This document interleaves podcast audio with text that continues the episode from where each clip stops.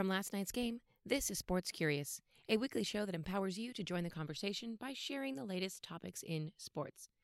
Thanks for joining us this week. I'm your host, Amy Butchon Siegfried. And this week, we're talking to those of you who maybe feel like a nine to five is not where you should be spending your life. We're talking about the life of an NBA referee. While it sounds like a pretty glamorous life working eight months out of the year, it definitely has its ups and downs like every other job, with some aspects being much more public than others. So, with that, let's get started. All NBA referees started at the bottom to work their way up. When I say the bottom, we're talking about refereeing for four to six year old basketball games.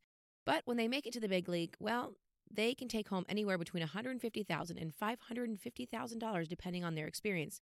If you need an indication on that, that is more than any WNBA player, any of their players make. The refs receive bonuses for officiating playoff games, and the dollar amount depends on the importance of the game, i.e., you will make more money if you work the finals. I may be dating myself here, but do you remember when Billy Crystal was traveling the nation as an NBA referee in the movie Forget Paris? Well, we all know that really wasn't his best flick, but like his characters, referees travel for work 25 days a month for eight months. One ref said that he works those eight months, but then takes that four months for family time because he doesn't see them for an entire eight months. That eight months of straight work equates to calling 65 to 70 games in an 82 game season, and that does not include the playoffs. So imagine being called out by your boss every single time you present in a meeting. That's precisely what happens to these referees in the NBA's two minute reports. The public report critiques the referees' calls within the last two minutes of the game and in overtime.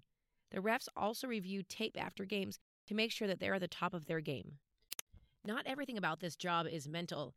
These refs have to be physically fit too because they are running up and down the court for the entire 48 minutes alongside the players. The referees work on their fitness regimen in the off season just like any athlete would, and they train their brains by using virtual reality. Now, if you catch a game, you might see that there are two women referees in the league right now. Ashley Moyer Gleich and Natalie Sago are the fourth and fifth women in the NBA history to become a referee.